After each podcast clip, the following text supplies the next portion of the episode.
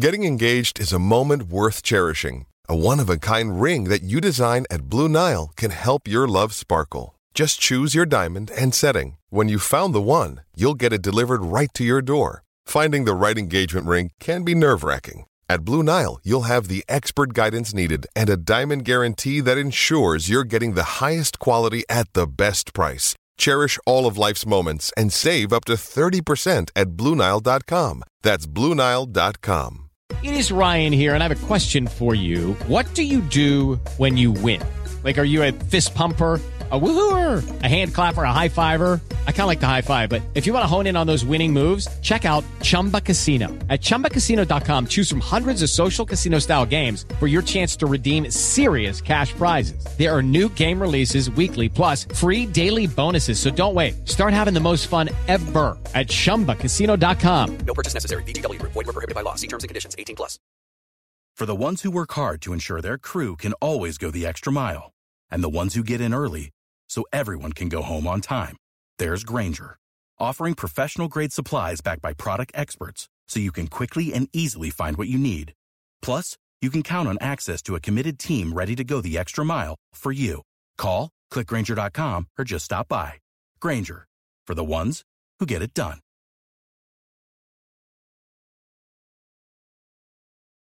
With Lucky Land slots, you can get lucky just about anywhere. Dearly beloved, we are gathered here today to. Has anyone seen the bride and groom?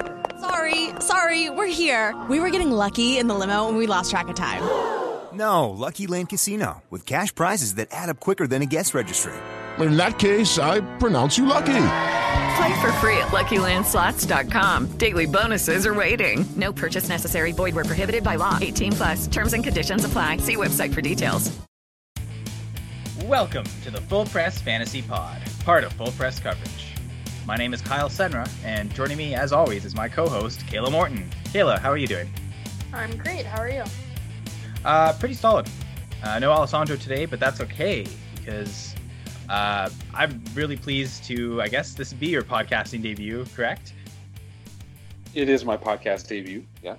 Uh, and uh, the lovely voice you hear on the other end is uh, my good man, my best man, uh, Keely Ilanga. Keely, how are you doing? Doing great. Thanks. Uh, thanks for having me on and giving me my first podcast experience. Should be fun. Uh, yeah, and uh, you know, first time for podcasting, but definitely not first time in fantasy. And uh, I, I, to be honest, you're one of the individuals that I respect the most when it comes to player evaluation and just Yeah. general game strategy and theory. And uh, probably alongside Kayla and Alessandro, the person I talk to the most about fantasy. Oh, thanks, man. That means a lot. Um, Yeah. yeah, I honestly I feel like we help each other a lot. Like we talk so much about football, we just like the the we, we talk about like the philosophy the philosophy behind uh, fantasy football too, which is really really interesting. But yeah, I- it's uh I'm excited. I'm just generally a big game theory fan where uh, you know I want the the big concepts uh, and I know certainly in season we are so focused sit starts specific players but yeah I definitely love the the big philosophical talks about fantasy football and uh, just general strategy to go about building teams valuing trading rookie drafts sure. and we do free agency auctions and contract leagues and there's all sorts of uh, you know great concepts in fantasy football Absolutely.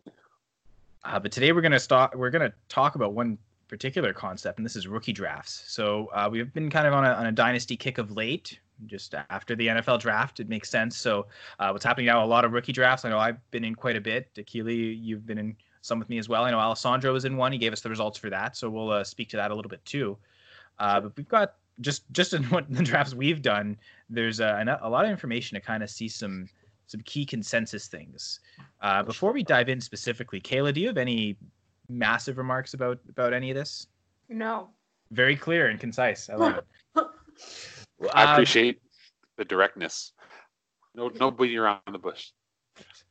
So I think the the first thing to to dwell on, I mean, football, everything's about the quarterback, right? Um, and we'll get to that here. It's actually, I mean, unlike any other position, it's probably the most format dependent. So if your league only starts one quarterback, for instance, and there's a lot of scoring where that is, where every week you can only start that one. Uh, there's no super flex spot, no second quarterback spot. Uh, so how, how where are quarterbacks valued there? And I think that's actually a really interesting place to start because in Superflex, it's it's almost kind of easy. Just quarterbacks are so high value, taking them so early. But here, I mean, in, in single quarterback, it's really up to the to the person drafting. Um, so in Alessandro's single quarterback rookie draft, Joe Burrow was the first quarterback to go. He went 111, so the 11th pick overall. It actually was to Alessandro. Um, and uh, while he was here, here to explain it, he has explained to us a bit th- this draft and what he was thinking. And he had mentioned uh, on his team, the only quarterback he had was Aaron Rodgers. And even in single quarterback, you at least want something, especially for a quarterback that's a bit older like that, something for the future. And considering who was on the board at that point, I'm all in for Alessandro to make that that choice and take Burrow there. I definitely see him as a tier above Tua, and I see Tua as a tier above her, but I really do kind of have them separated in that way. And uh, I have no problem taking Joe Burrow in the first round if you need a quarterback in this format. Now, if you don't need a quarterback and that that's value is not there, sure, build up on receivers. I'm looking at where Alessandro took him at this point in the draft. I'm looking at guys like Tee Higgins, Michael Pittman, Denzel Mims. They're all great picks there. So if you if you don't need a quarterback, certainly no problem taking any of those receivers. Brandon Aiyuk as a first round receiver as well. If you if you want to venture and push towards draft capital. Uh, later in the in the second round, we see Tua Tagovailoa go 205, so that'll be the 17th overall pick, and Justin Herbert later in the second round, uh, 209. Jordan Love 309, Jalen Hurts all the way down to the fourth round 406. Looking at the draft, I think Brandon Aiyuk fell in the draft. Um, pr- my personal preference, I would have jumped him over Tee Higgins, Denzel Mims, and uh, I don't know how to say this guy's names. Laviska. I feel like we've had so many. La- Laviska. I think it's Yeah. Laviska. Shenault Jr. I got the last name. Um, There go. but I don't know. I'm I'm I'm really high on him. I know Kyle. We've talked previously that we thought that the Packers could have drafted him at their position in the draft. Um, I I would. I don't like his placement. Um, but if we were going back and forth between Anthony Miller and Brandon Aiyuk, I feel like that's kind of the tier where I would I would have a hard time picking Miller or Aiyuk in that standpoint. Okay, and I definitely agree that I mean I would take Aiyuk over the two running backs that went ahead of him. If I didn't need a quarterback, I would certainly take him over Tagovailoa. And uh, Sure. I, I yeah, I feel strongly about more strongly about him than I do about Shenault. So and yeah, if I did if I wasn't running back desperate, I'd probably take him over Ke'Shawn Vaughn too, just because receiver depth in this class. Once you get outside the top five running backs, that's really been my kind of philosophy with with this rookie draft is those top five running backs. I say you know in in single quarterback, those should be the first five picks. In uh, this I- particular draft, Alessandro's in, and I know we've been talking about the picks in the order. We haven't actually said the Oh, order, man. so That's true. people- Maybe we should give the people some context. I mean, we're teasing them, right? We're teasing them, but uh, probably going crazy. They've probably been screaming this whole time, guys. We don't even know. What do you? You can't see what you see. Tell us, please. All. So uh, Jonathan Taylor, Clyde Edwards-Helaire went one and two respectively, and that's going to be a theme we're going to see throughout this this whole process. They're in every draft I've been in. They're the first two non-quarterbacks that go, regardless of format. And again, no no surprise here. It really just the order between Taylor and Edwards-Helaire, and we'll get into that in a sec. I know there's definitely uh, some opposite views on on who's one and who's two there on- this podcast. That'll be interesting. Uh, as Akili mentioned, Jerry Jeudy a little higher than we I know I would have expected. He's at three here. Uh, J.K. Dobbins, D'Andre Swift, Cam Akers go four, five, six, and then CeeDee Lamb at seven. I know Akili, you've mentioned that's an egregious mistake. I can't believe it. Um, that all the like you running backs Kyle, went. all the. all- I don't care about the order of the running backs as much, but I believe, unless your league settings are ridiculously skewed towards favoring wide receivers, there's no reason to go Jeudy over any of these running backs. They're all in line to start within a season at, at, at the very most. Like, yeah, I feel yeah. like I feel like running backs break down so much easier. Um, it's harder to replace them when you take a running back high in any draft format that you have. So, I mean, and that's even me playing most of my leagues as three wide receivers and a flex. So, right. though there's more, you know, to fill potentially with a wide receiver, you have way more wide receiver options that you could even stream week to week than you do for running. Absolutely. Scarcity. Running back, just exactly. Yeah. Just like you said, based on scarcity alone, they should have been the first five picks. So that for me, that's probably the one of the biggest mistakes, aside from kind of going back to the where the, the first quarterback was taken, because I thought that was interesting. Actually, I guess you should probably give the people the, the order first. Sorry, I was about to. Well, well, and we're almost there. So after Lamb at 107, we got Henry Ruggs 108, Justin Jefferson 109, and then Alessandro with two picks went back to back. Jalen Reagor and Joe Burrow 110, 111, and then Michael Pittman finished out the first round at 112. Uh, so what was your Healy? What was your point about the the quarterback there? Well, I, I, I like where Joe Burrow was taken. I would have taken him above Jalen Reagor in in this situation just because I I believe in him a lot more. I just think he'll be a starter for a very long time. Whereas Reagor, I don't. Although the the situation is great, draft capital is great. I'm not I'm not the highest on him. So Justin Jefferson was my cutoff. So I think I like I, I like where Joe Burrow was taken. I agree with it. I, because I I think in a lot of leagues like maybe they would like quarterbacks we get pushed down a lot more than this. Like having a first round in a standard league, one quarterback having a quarterback go in the first round is probably uncommon. Um, but I just I think that's a, I think it's a great pick. Uh, now and so Alessandro does have those two picks with Reagor and Burrow. So would you would you take as the second pick? Do you go Reagor over anyone else, or do you like the pick of Reagor? Is there another receiver you have your eye on, or do you believe in one of those tier two running backs? I don't believe really in the tier two running backs. I'm a Rojo, as you know, I, I'm a, I'm a Ronald Jones truther, so Ke'Shawn Vaughn does not scare me. Uh, I think it's a good compliment to Ronald Jones. It doesn't mean I dislike Ke'Shawn Vaughn. I just don't think he's as dynamic as Rojo, so I don't see him taking over anytime soon.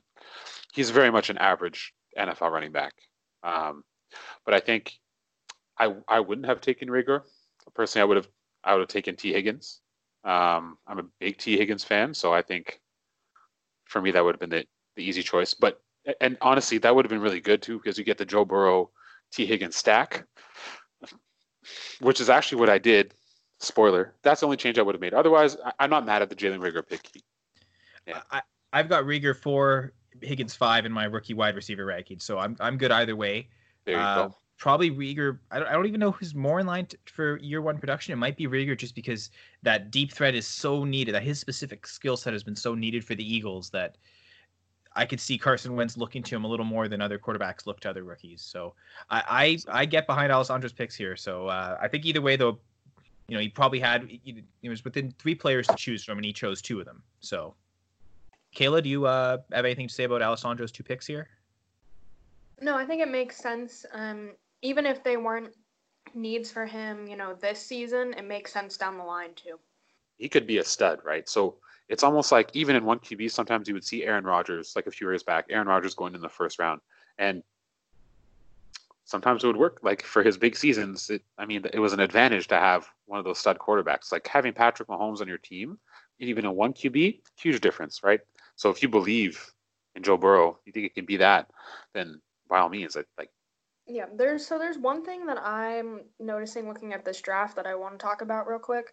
Um, I know in, when we were going over uh, the the rankings of the uh, divisions in each conference, we were talking about our discrepancies for Baltimore and drafting Devin Duvernay. So, looking at this, the third, one, two, three, four, fifth, sixth pick in this draft, there was a tight end taken uh, rookie tight end taken over over Devin Duvernay. I promise I speak English. Um, and you know, Kyle, we were talking about how we didn't really see any tight ends in this class that were really worth drafting. You know, in high rounds in the NFL draft, or really at all.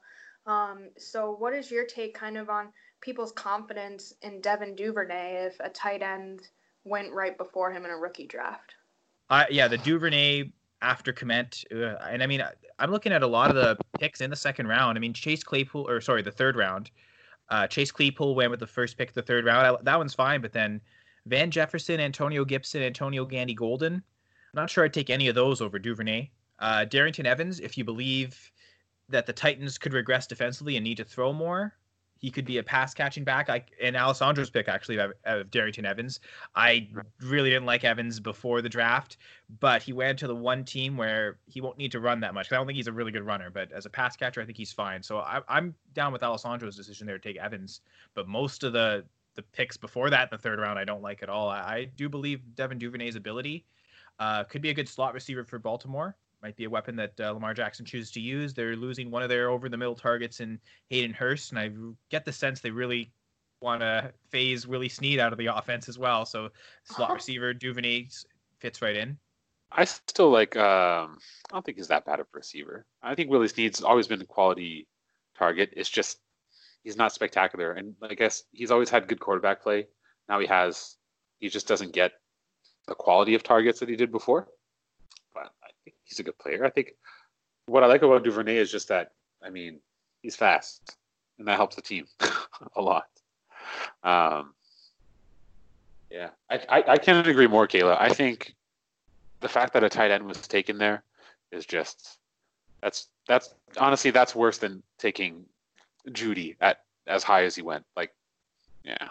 Yeah, and and looking at it again, talking about tight ends, I think it's odd that now I know Kyle, you're not high on Eno Benjamin. You said in the last episode that he just you know can't see where he's going when he runs, but um, you know, there is another tight end in the draft class taken over a running back. So if we're talking about, you know, needing depth for whatever reason, I mean, Kenyan Drake sometimes is a head case and gets weird injuries. So, you know, um, I know they have Chase Edmonds, but if, you know, Benjamin proves himself a little bit more, especially in training camps or preseason, again, I don't understand why you wouldn't want at least some sort of a depth that could blossom in later years over a tight end who's could even be replaceable during the season or in next year's draft.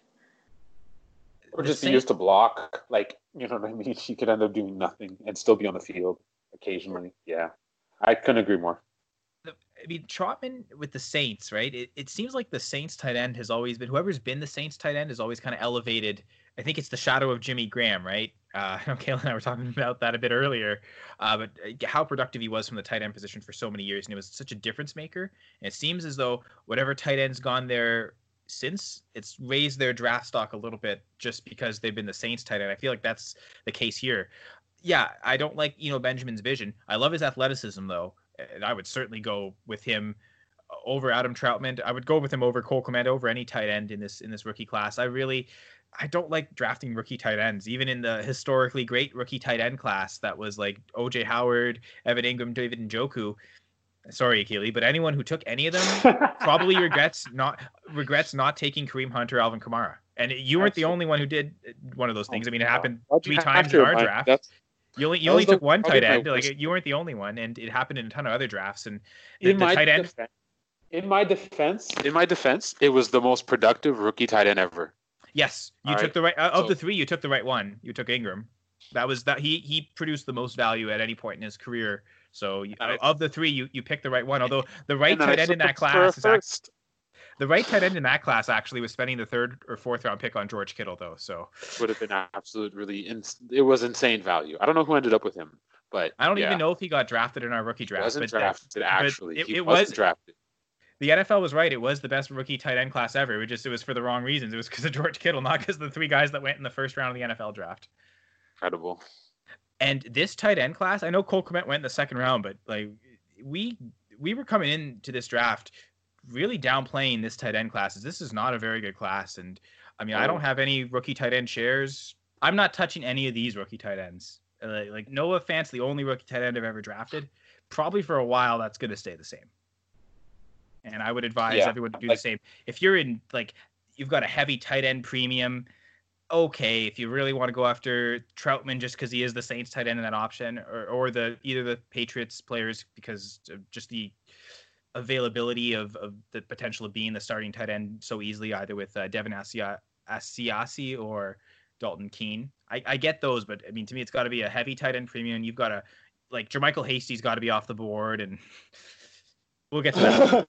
yes, yes, yes. We all know how much you love JaMycal Hasty. Tom. It is Ryan here, and I have a question for you. What do you do when you win? Like, are you a fist pumper? A woohooer, a hand clapper, a high fiver. I kind of like the high five, but if you want to hone in on those winning moves, check out Chumba Casino. At chumbacasino.com, choose from hundreds of social casino style games for your chance to redeem serious cash prizes. There are new game releases weekly, plus free daily bonuses. So don't wait. Start having the most fun ever at chumbacasino.com. No purchase necessary. Group. Void were prohibited by law. See terms and conditions. 18 plus.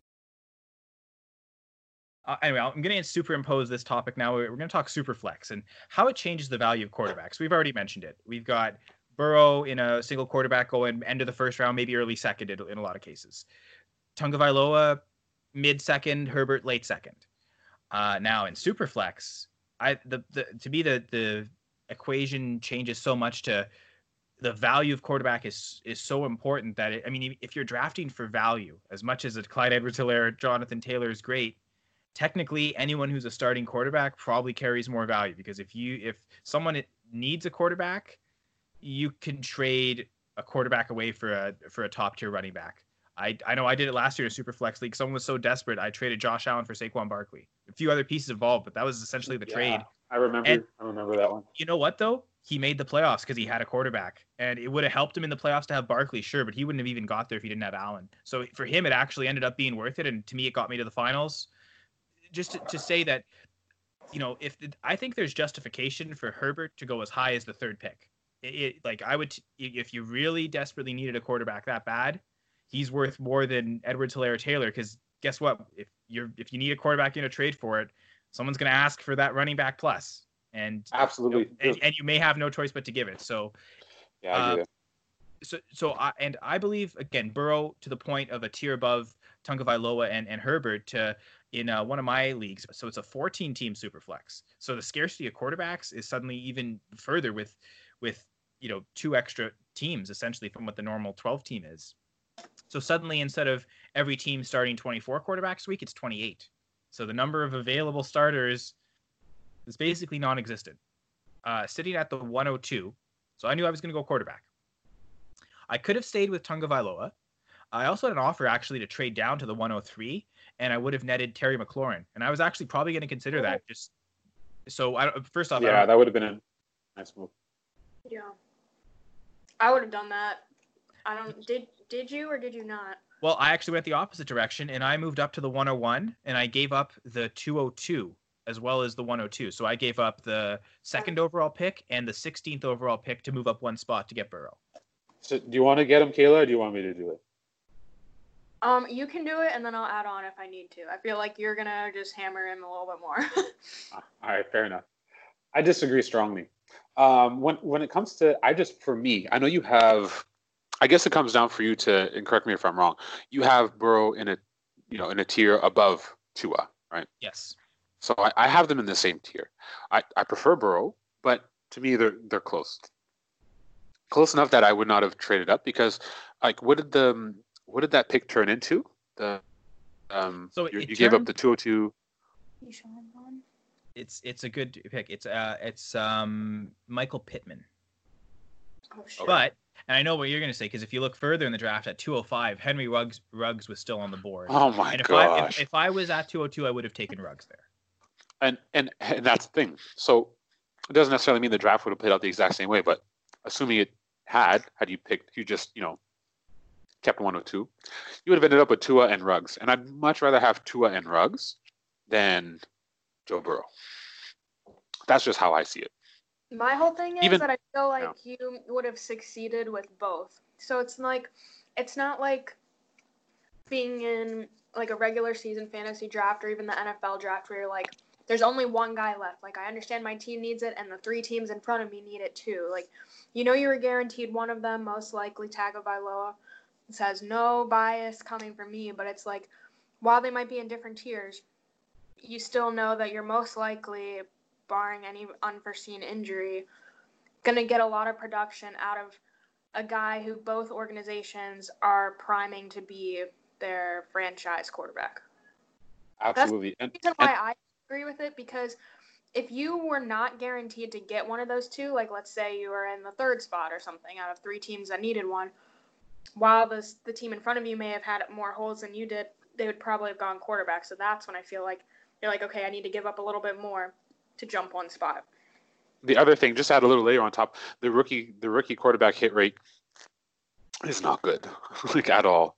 Uh, with even with first round with, with the well, the 101, uh, um, like in the actual NFL draft, like they, they don't they don't tend to do that great all the time. Not that that is always an you know an indication of what's going to happen with Joe Burrow. Like just because something happened in the past doesn't necessarily mean it's going to happen in the future, but it could. So it's just a little layer to add in. I just think that having two players that can be productive as opposed to just one, especially Henry Ruggs, who I'm just particularly high on, that one hurts. I think another interesting part to kind of dissect here would be so if you have like how big of a drop off is it for you? Like how big is it of a how big of a tier gap is it for you between Burrow and Tua?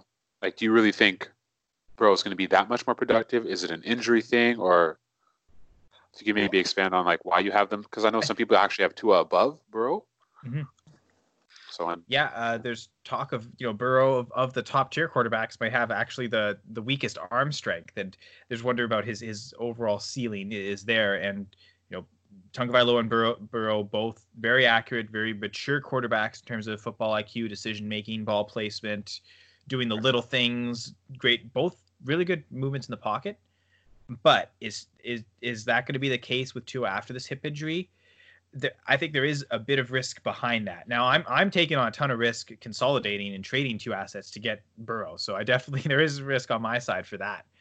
Um, and I guess for me, I, I see Burrow as especially as a rookie, protecting the football a little more than throwing into tight windows, and maybe that means more tucking and running, finding ways to to just gain first downs on the ground, which he was able to do at LSU. But I wonder if that's going to be more present and decent enough as an athlete that he could he can get away with that in the NFL for a bit too, especially if teams aren't expecting it. So I wonder if as a rookie he ends up rushing a lot more than he does later on in his career, maybe some spike weeks from rushing touchdowns. I wonder if Burrow early on in, in his career, maybe when he's starting games when Tagovailoa may not start from week one, if I can get enough of a spike in value there that I may actually trade Burrow during his rookie year if I can get another quarterback not nearly as renowned and other pieces back and I wonder if the the spike comes early enough that I can can build the depth there. Okay. That is interesting. Yeah, that is an interesting piece. I guess so. It's more about the. I guess you're really treating it more like a stock, right? In this case, as opposed to I'm taking yeah. this player. It's going to be on my team for this many years.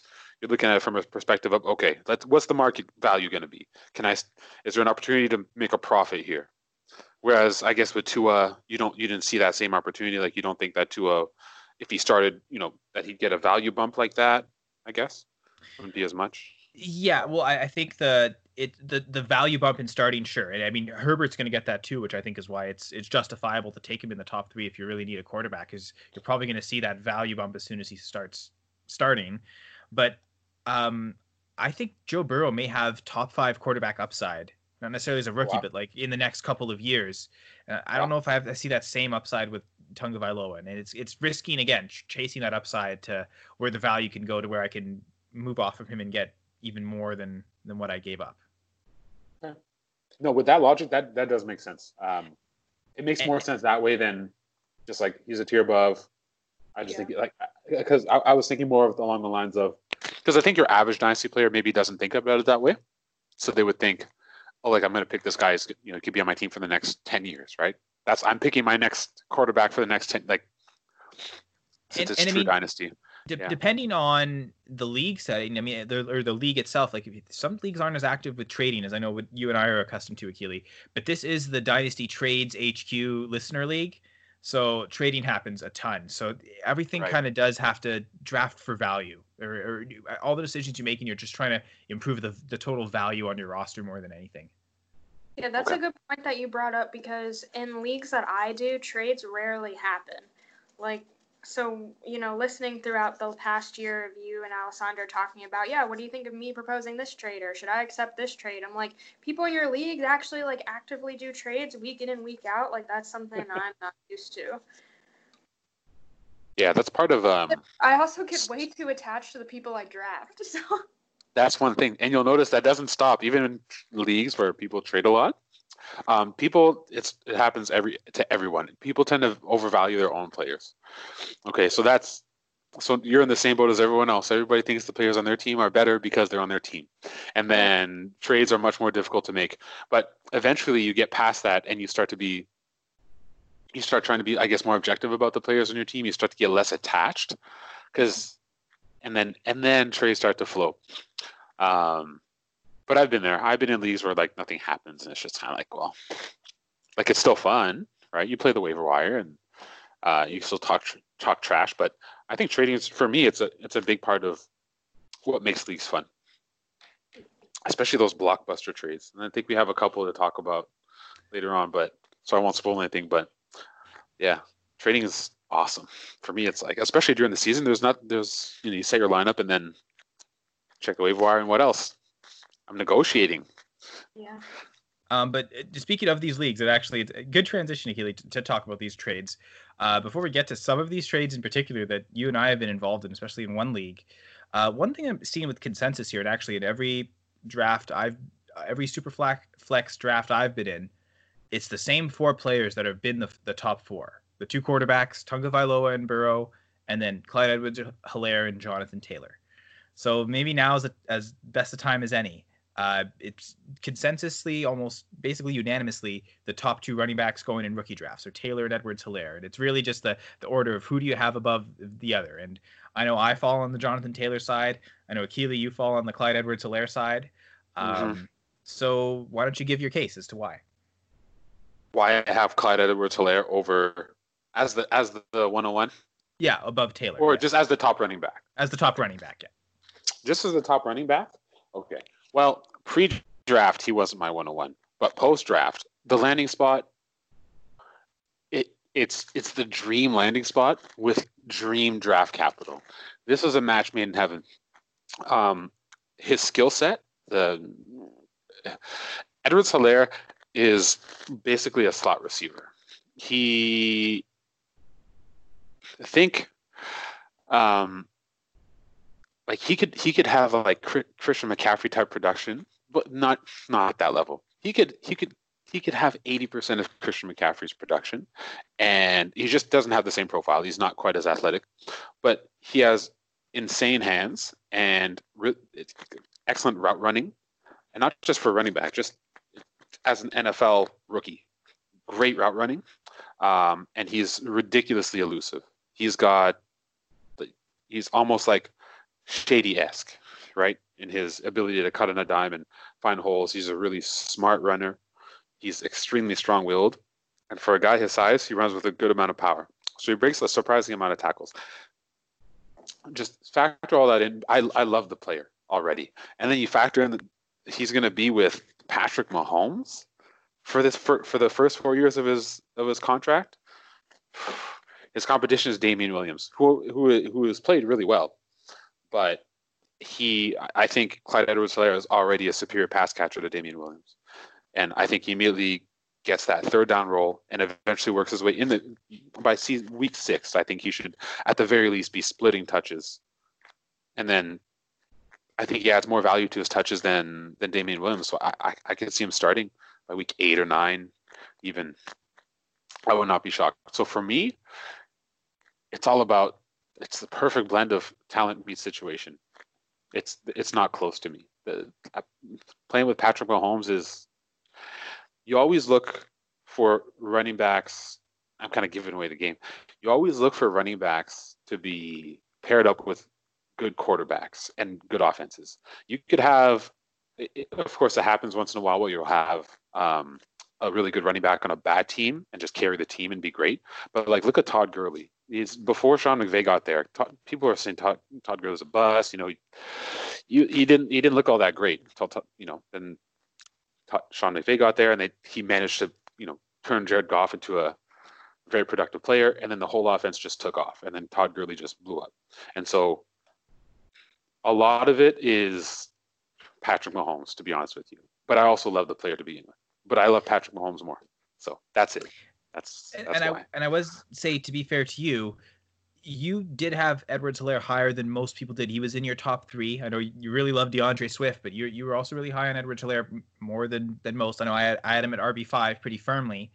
Uh, obviously, landing spot I, changes things a bit, but not enough. I, I had him as my RB three, and I know you were. We talked about this like a, this a couple months ago, and I remember you were shocked. You were like, "Really?" I was like, "Yeah, man. Like, I really like his game."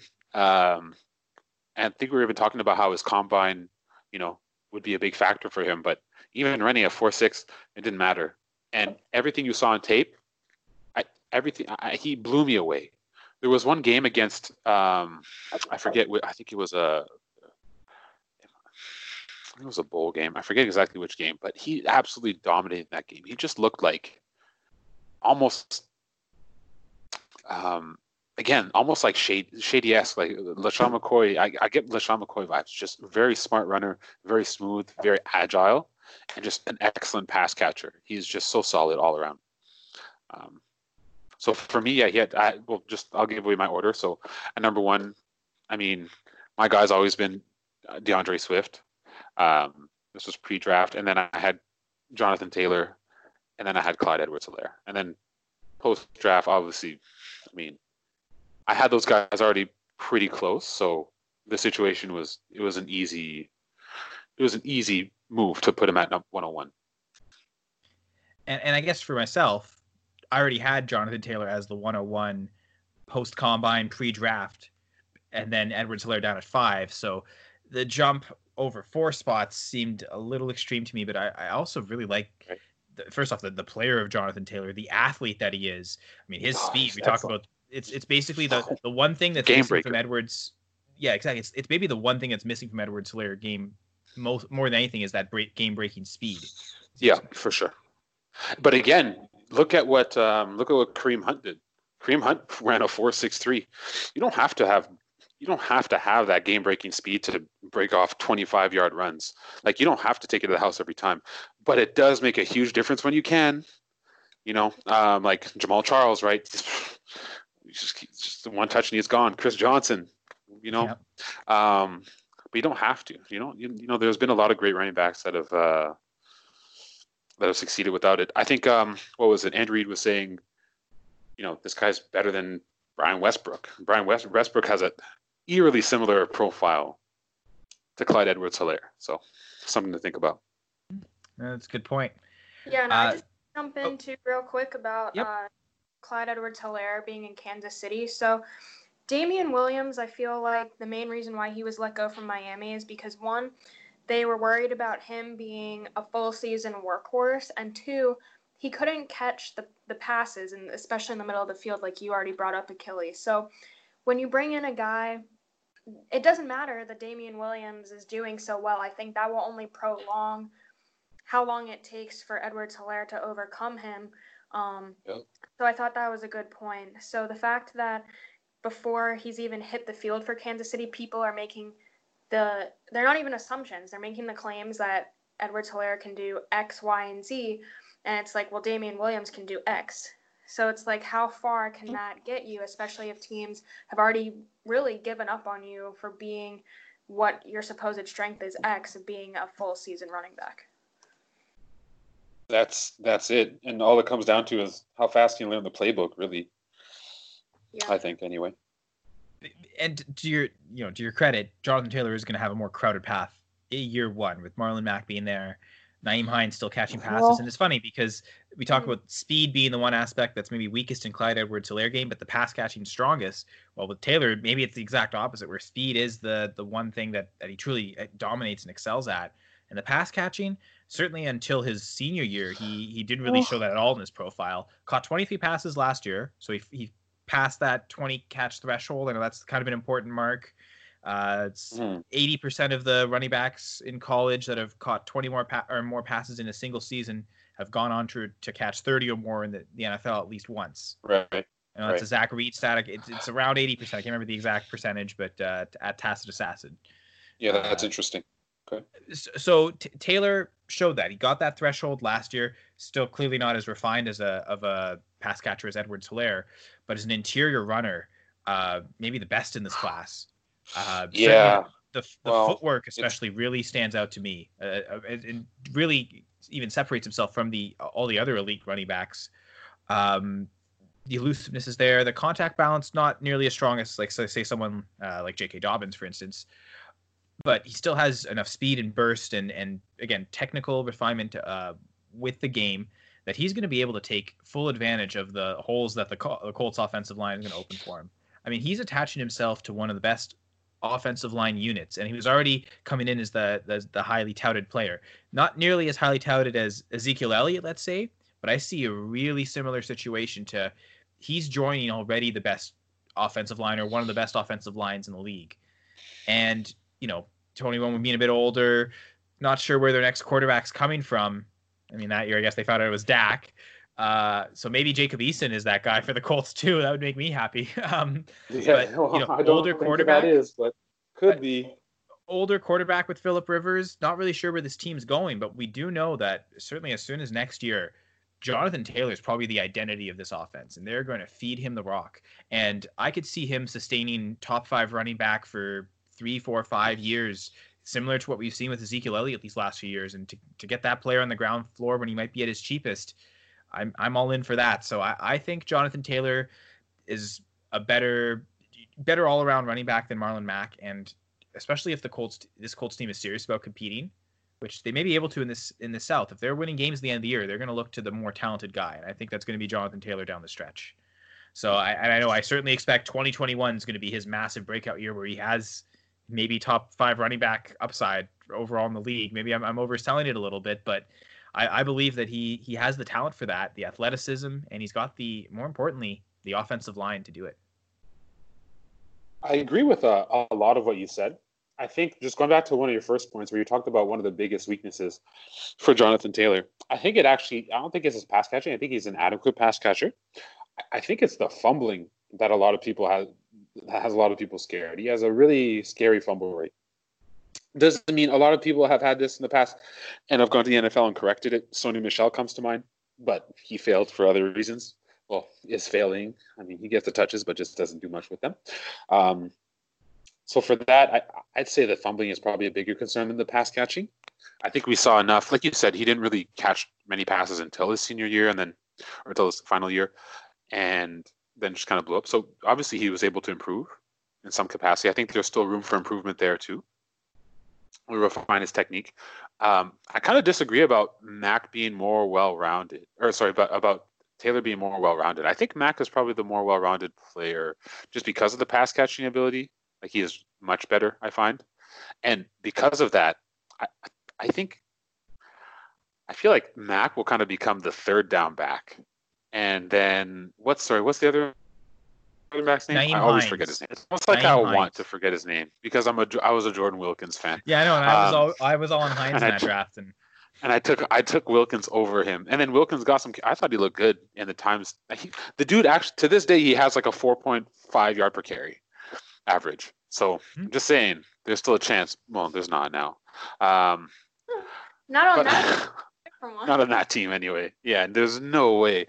Um, I just think that Jonathan Taylor has elite traits, right, as opposed to Marlon Mack's, just kind of like average around. And he's but Yeah. Taylor's clearly better between the tackles. I just think Mack is decent enough between the tackles and a better pass catcher, to, enough so to say that he's the more well-rounded player.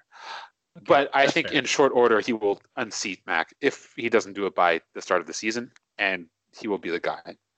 Like, yes, I 100%. I I see top five upside as well. That team, that organization has just run really well. They just draft really well. so Kayla, who made the more compelling case? Uh, Keely uh, touting up Clyde Edwards-Helaire, or myself with Jonathan Taylor. Oh, okay, so I'm the judge again in these little segments. Um, uh, Akili, I don't know if you know that we've done segments where like you, two people argue and then the other person lays down the gavel, but um, Okay. we need to bring that back in more episodes. That's fun. Um, really, I'm just stalling because I don't know which one of you guys to pick, but um, I I see the arguments for both, but I'm probably just gonna have to go with Akili because I personally feel like Edwards Helaire is the better pick. I already made my case for why, so um, I think it'll just depend on the usage for them really, and how quickly that usage happens. Okay, well, I, mean, I think it's fair, and it certainly is happening. We're seeing a lot of Edwards Helaire going ahead of Taylor, but again, not universally. So, some interesting uh, things happening in rookie drafts. Uh, although the the- you know the concept of the five running backs going really highly, it, it, you know, is sticking. Uh, none of them have fallen out of the first round in any draft I've seen. Uh, just looking through the latest I've seen any of them go. Cam Akers went 110 in uh, draft we were involved in, Akili. Uh, the Steal. Ifnal. Yeah, they're all going in the first round every single time. Jerry Jeudy, CeeDee Lamb, um, those two have gone in every single first round. I'm seeing Reagor and Justin Jefferson in most. Occasionally they'll slip. Justin Jefferson uh, fell to the second, but the first pick of the second round, so not that far. With the Lucky Land slots, you can get lucky just about anywhere. This is your captain speaking. Uh, we've got clear runway and the weather's fine, but we're just going to circle up here a while and uh, get lucky. No, no, nothing like that. It's just these cash prizes add up quick. So I suggest you sit back, keep your tray table upright, and start getting lucky. Play for free at LuckyLandSlots.com. Are you feeling lucky? No purchase necessary. Void where prohibited by law. 18 plus terms and conditions apply. See website for details. But we were going to get to talk about some of these trades and like, and actually, it's funny because I was telling up Jonathan Taylor, but I'm going to prove how much I like either of them really. Uh, and there were a few trades right at the top of this first round uh, on the on, while the draft was happening. I know I made a few trades with first round picks before the draft. So on the clock, uh, and it was a pick that was actually traded for, I believe. Uh, Joe Burrow and went 101. Right, so someone who desperately needed yep. a quarterback was willing to trade up. I believe they gave up Aaron Rodgers as part of that, and I think I was looking at their team because I was remember I was with uh with my one of my 108 pick. I was going to see if I could get Rodgers or Josh Allen, and you know maybe I could have got Rodgers. I was going to have to pay it quite a bit for it, and I decided ultimately I was just going to stick at 108. Uh, but this guy looked elsewhere and he got Joe Burrow. Uh, went a lot younger at quarterback, and I think now his duo is of Joe Burrow, Josh Allen. I believe he had a third. I'm just, I'm just not thinking of who it is right now. So yeah, smart pick. Mad at that. Yeah, smart pick there to go after quarterback, make the investment in in Superflex, and then Akili, you were sitting at the 102, and uh, uh, want to tell us what happened. Okay, well, essentially, uh, one of our good league mates, longtime league mates, um, he's actually with us in our home league. Robbie, ah, Robbie. Actually, he's part of the fantasy community as well. Is, is he on any, any podcast, Robbie? Is he? Well, actually, so um, if you go, uh, so the super, during the Superflex Super Shows live draft, I know we've had a couple of them on as guests before a couple times. Uh, Robbie and I actually both went were on during the second round of their live uh, stream. So if you oh, watch cool. uh, all three, they did all uh, day one and day two streams, so they're both available right. on the Superflex Super Show YouTube uh, account, so you can go check them there, and you'll you'll see Robbie. Uh, I think it's right around the when the Packers picked AJ Dillon. So oh no, all, all, all of Robbie. At least it uh, wasn't for the first round. yeah, just residual sadness from. yeah. I couldn't believe it. That was the worst draft draft I've seen in recent memory. Yeah. Anyway, um, we could talk about that later or not, since this is kind of partially a Packer show, as you know what I mean. As anyway, sorry to dig up old wounds. Um, it's not that old though. Yeah, I know. it's still fresh. We're just pouring salt. so Robbie made kind of made me an offer I couldn't refuse. Although I didn't accept right away, just on principle. I had to argue with him and try to get more. So I was going to take Tua. Um, I was in a position where I had I have two starters that are decent, and I I I was open to taking a trade. So I was kind of taking my time, kind of getting setting out some feeler offers, and then Robbie hits me with with a big trade. The basis of it was this: he wanted to give me Tyler Lockett uh, and uh, a first, um, 2021 first. Um, and I was like, that's not enough. So we kind of went back and forth a little bit. The final, tra- I won't bore you with the details. The final trade was this. Okay, Tyler Lockett, David Johnson, Duke Johnson, a 2021 first and a 2020 second first for the 102. So I traded Tua Tagovailoa, a player who has never played it down in the NFL, for Tyler Lockett, who's 27 years old, and paired with second best quarterback in the league. David Johnson kind of looks washed up, but is on a team with a great quarterback and could, you know, ref, you know, kind of refresh his career, get kind of catch a second wind, and then Duke Johnson to kind of secure the backfield, who I also really like. Uh, and then obviously you have the 2021 first and the 2022 first. I there's no way I can turn this down. Like this is, this is insane value to me. So I had to, and it makes my team more competitive um, for this year. So I don't think I don't see Tua outproducing the quarterbacks I have now. I think I have Deshaun Watson and uh, um, Jared Goff. So. And you felt, also have felt, Teddy Bridgewater, so you've got a third insurance oh, there policy. you go. So, there you go. I so had Teddy. There you go. You you uh, you essentially bought two extra starters in Tyler Lockett and David Johnson. Immediately improved my starting lineup because I was hurting at receiver. My best receiver, I think, was Corey Davis. No, actually, I have Mike Williams.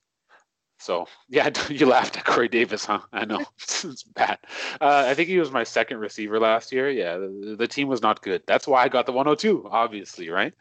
Um, no, yeah, my, that was my favorite thing I remember about Corey Davis last year. I was watching, you know, week one the Tennessee game a little bit, and like you know, he's the number one wide receiver on their team, and you know the the passes that were being completed by Mariota, like you didn't even see this dude like running on the field at all.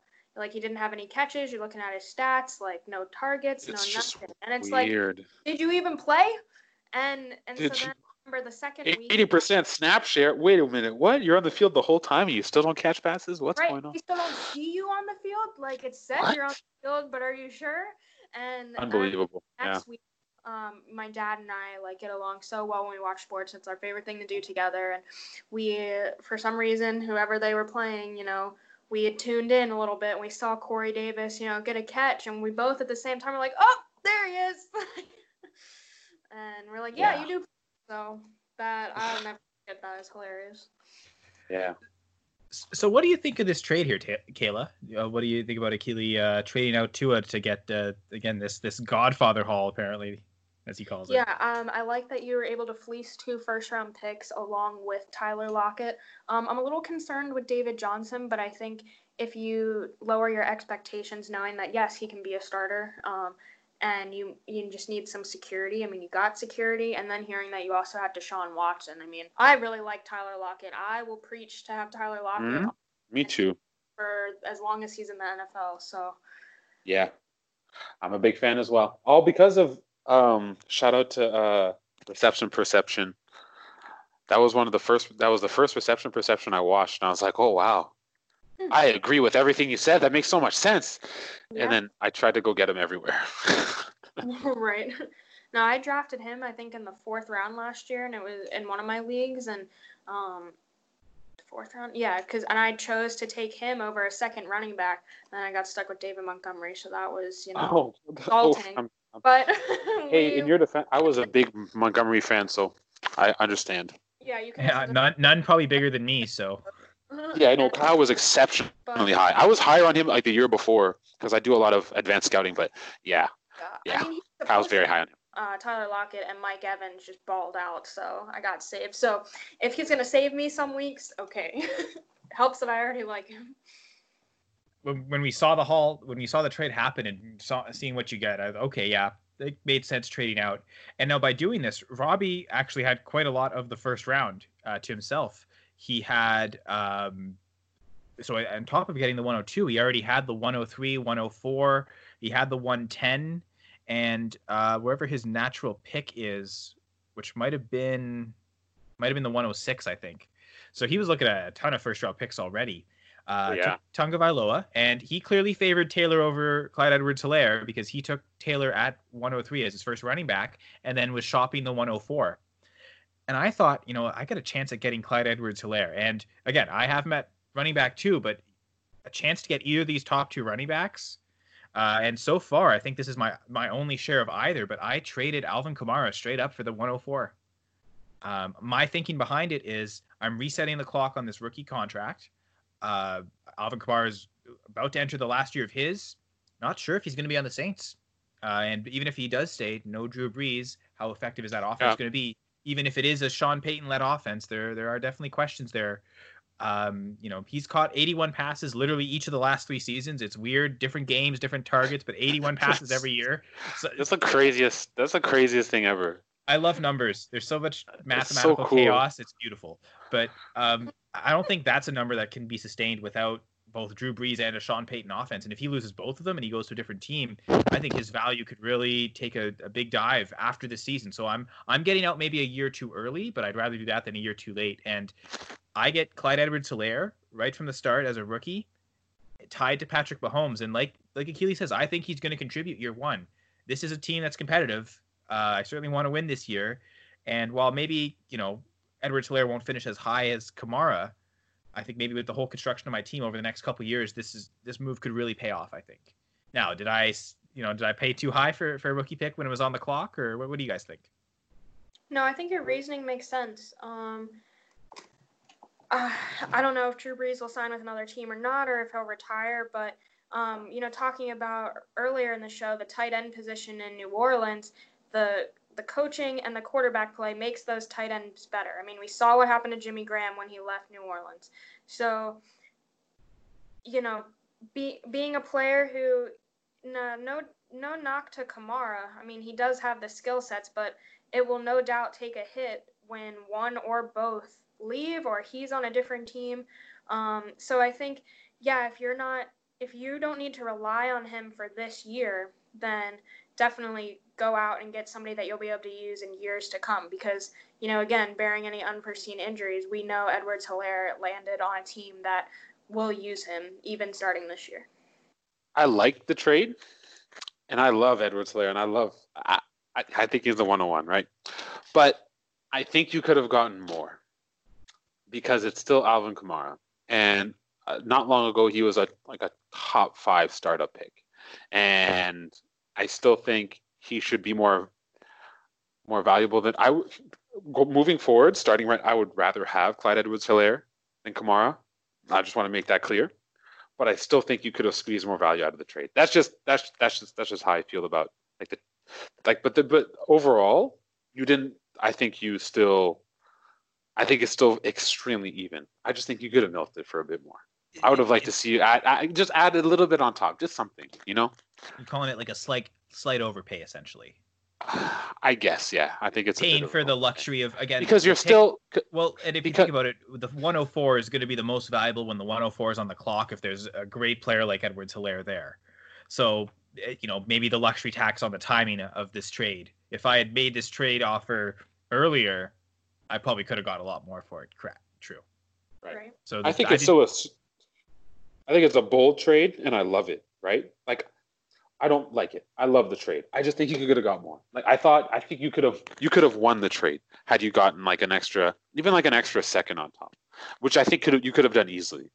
Um, okay. Yeah. I just I just feel like the, the the perceived the perceived value of of Kamara is higher. Although I I do if I had to do a, a, draft today, I would I would actually take.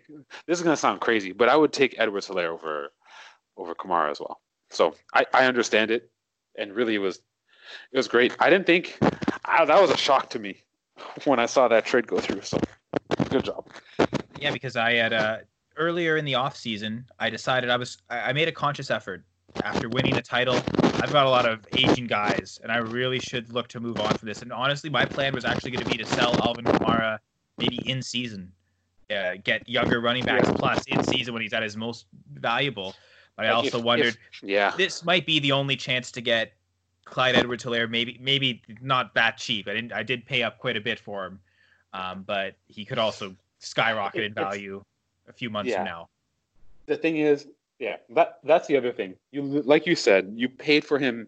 You paid for the pick at its peak value, and you mm-hmm. sold Kamara uh, at his, you know, one of his lowest values. Like it's it's not ideal. It's not but the way you should make a trade. Not, this, this isn't this isn't textbook. And it doesn't. It's not textbook, but it doesn't mean it's the wrong move. I think it's the right move still. That's all. That's all. So other trades I made in this league, particular. So I traded the 112 and Zach Ertz to get George Kittle. It's a tight end premium. They get an extra half point per reception, and I thought the long term viability of Kittle outweighs that. And and 112 ended up being Jalen Reagor, which I, is a receiver I do like. And Je- Justin Jefferson was on the board, so either one of those options I I do quite like.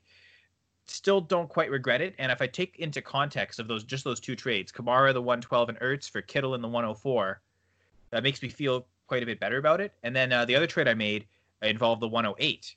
Uh, and this also, I think, really helped influence me going Kamara because I think I ended up with D'Andre Swift at 108, and I think he could definitely help some year one value right now because I think he's going to overtake Kerryon Johnson probably more easily than Jonathan Taylor will Marlon Mack. I think definitely more easily. I, am not a big Kerryon Johnson fan, but anyway, I gave up Jimmy Garoppolo, the 212, which turned out to be Jalen Hurts, the 312, which turned out to be Van Jefferson, and my first next year to get the 108, but also Kenyan Drake, Alshon Jeffery, and Jonnu Smith. So some future there, but also some win now moves to help the team. So Kayla, do you have any comments about any of these three trades? Uh, all of them together? Yeah, I'm not a fan of Alshon Jeffery. Um, so I think looking at this unbiasedly, you need him to produce this year. He needs to show you something that says that he can be a viable option going forward. Um, he was plagued with injuries this past year, and then when you know he thought he could come back, it just was a nagging injury. It was really frustrating for fantasy owners, and um, I'm a little wary of that. And also, when Philadelphia needed receivers in order to win games, he didn't step up. So, a, third round pick for him, uh, um, I'm not not too sure about it. I know you're always high on Jonnu Smith, so that makes sense. Hopefully, he can step up into that role. I know when Walker was injured, he had a few games where he was a viable option. Um, and I think on a team that struggles with wide receiver play, uh, Corey Davis, um, yeah. it, be it could be a good pick. And I like Kenyan Drake because he doesn't have any competition from David Johnson anymore. Um, and as long as, I mean, I know I said it earlier, so I don't repeat everything, but as long as he can stay on the field and keep his mindset uh, team based, then yeah, it, it makes sense. And I guess this is this is more textbook of what we were talking about earlier. I, am buying Jeffery probably at his lowest value. Yes. Uh, yeah, and, definitely and are. He, Especially back-to-back seasons with like terrible soft tissue injuries, which have plagued him his whole career, really. Even going back to Chicago, like, yeah. To be honest, he was just a basically when we got down to it, and I was willing to give up Garoppolo and my first next year and the extra picks. Uh, he was like, okay, you can get a little more than just the 108 and Drake, and I, you know, it just he I, I saw I think I, he had a few players on the block, and one was Jeffery, one was Smith. I'm like, can I have both? And he he said sure. I think that was just kind of throw-ins, right? And I think to get yeah. a player like Jeffery, who could potentially be, I mean, on this team, I've got Julio Jones, and I don't necessarily need him to be a number one receiver, but if he can give wide receiver two, wide receiver three numbers, uh, especially in this tight end premium league where we only start one at each position, so a lot of flex spots. That's why I got like, I'm building around tight ends like Kittle, Jonnu Smith. I've got Mark Andrews on the team. So building yeah. around the young tight ends, building around these young running backs, and then a couple of aging wide wide receivers in Julio Jones and Alshon Jeffery. And Julio Jones is probably dying on my team because I'm never probably going to get the trade value that's going to replace his production. But certainly, if Jeffery starts to outproduce, and maybe I'm giving away my strategy here a little bit, Akili, but if he starts to really do well this year, he's going to be someone I'm going to look to unload in season, thinking I can get him at maybe a, a second spike in his career. Certainly, way more than I paid for right now. Right. That makes sense. I, and it seems like so you, you had the same idea with Tua as well. Like you, th- it's all about the you know buy low, value bump. It's gonna come, and then you sell high. I, I, I like I like that way of thinking too. Just because there's so much there's so much randomness in football, it's not even it, it makes a lot of sense to do it that way. Just looking at the trade on its own, um, without thinking about the value spike, like what their value is right now, I, I, I still like the trade for you. I think it makes you because your quarterback situation is obviously fine, right? In this case, it's. I mean, uh, actually, no. I'm a little uncomfortable at the quarterback situation. Only two viable starters, giving away Garoppolo. Um, so, that yeah, the backfire a little bit. Uh, I I've got Prescott and Tannehill, and then oh. Winston is my third, which uh, that's not know, the quarterback is, roulette yeah. didn't fall in my favor in that case. But not ideal, not ideal. But no. you have you're fine. You have having two starting quarterbacks is fine. I think if I need to if I need to flex an extra running back a week, I could probably survive that. For sure. But the fact that you have Kenyan Drake and D'Andre Swift out of this, I don't know. I don't even like the picks that were. I, I like the Van Jefferson pick. I don't like the Jalen Hurts pick. I'm sure. I bet you Chase Claypool was available, but um, I think it's pretty close, especially because Claypool, your team is. Claypool went right? two picks like, later. He went 302. So yeah. Yeah, that's a mistake. That's a mistake. But I think it's pretty close. I maybe a bit of an overpay to get 108, just because Jimmy G is so valuable in a super flex. So I think you kind of undersold because just because of Jimmy G.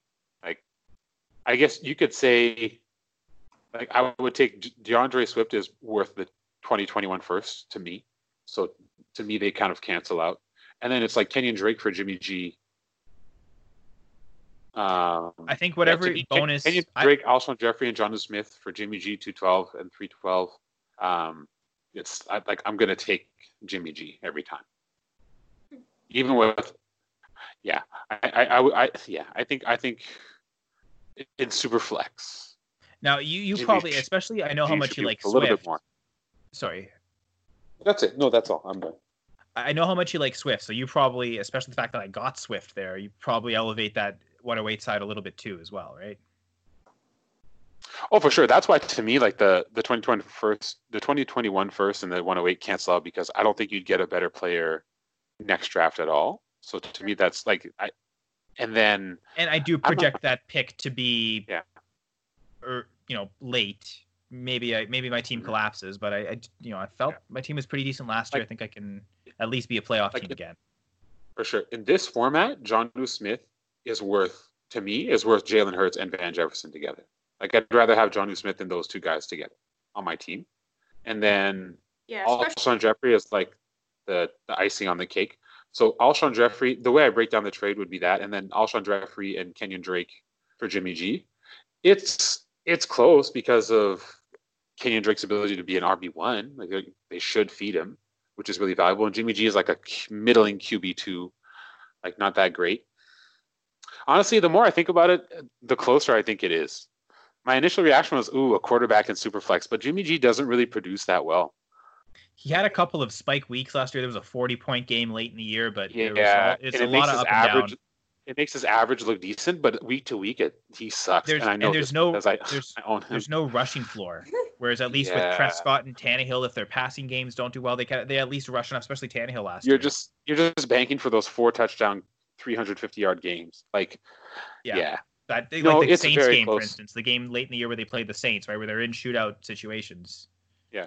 And just for your team in particular, though, it makes a lot of sense for your team. It makes your team better. So I was just trying to look at it from in a vacuum, but even in a vacuum, Jimmy G's just, yeah, week to week, it's not reliable and it's not it's not a good time. It's a very even trade. I'd even say you maybe won kind of just because I like D'Andre Swift and Kenyan Drake so much. All right, well, thank you.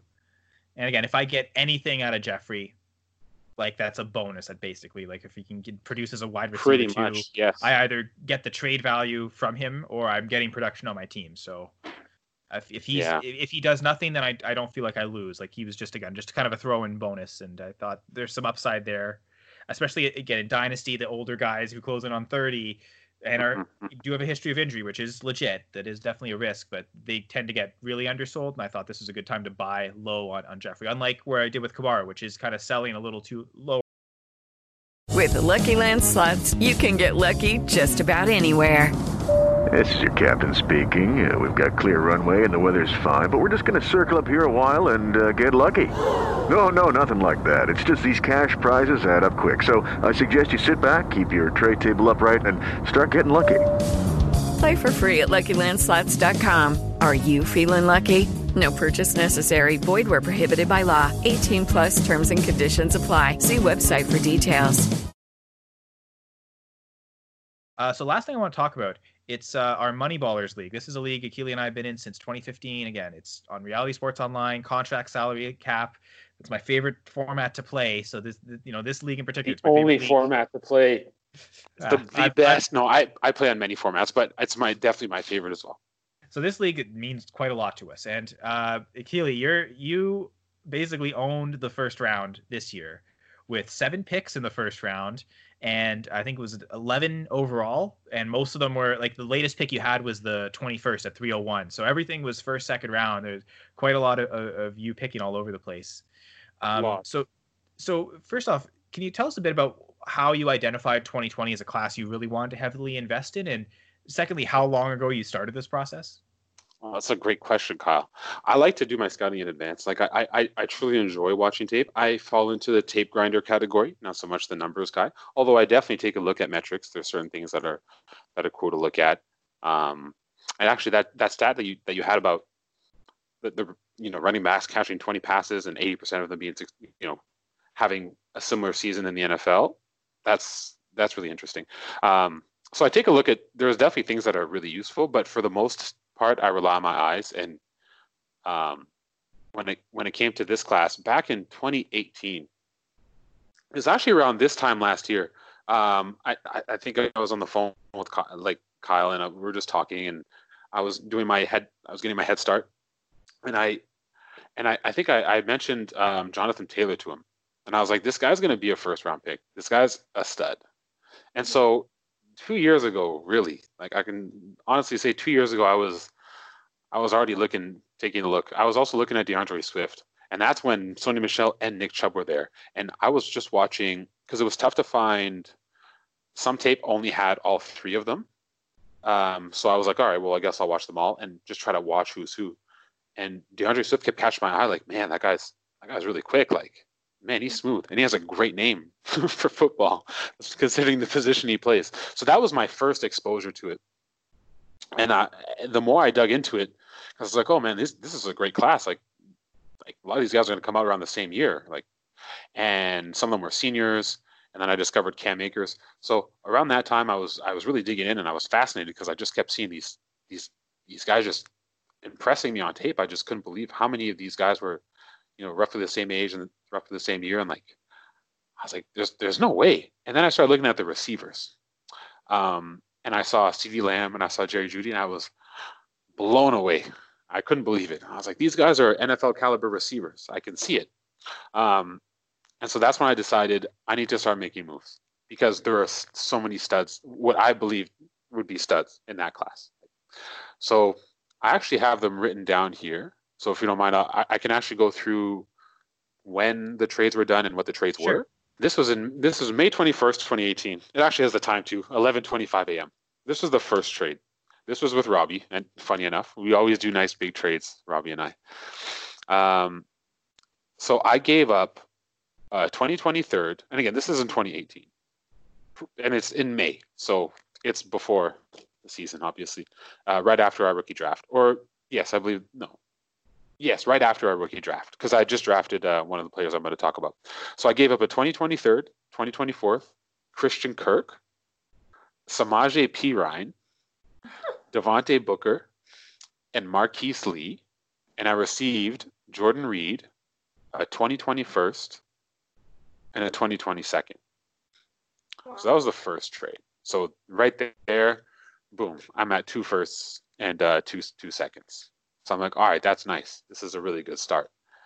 And I had seen what um, I believe this is the year that Nick went. He had like four first round picks in our in our home league. So I saw that and I was like, that's an interesting strategy. I wonder. That was the Baker Mayfield just, year, right? The Baker that, Mayfield Jackson. Yes, right? that's right. It, Exactly, Lamar Jackson year. So I was just like, hmm. And I already had a couple of picks in that. I had had a couple of picks in that draft, and I thought, man, I could really would for this particular league format.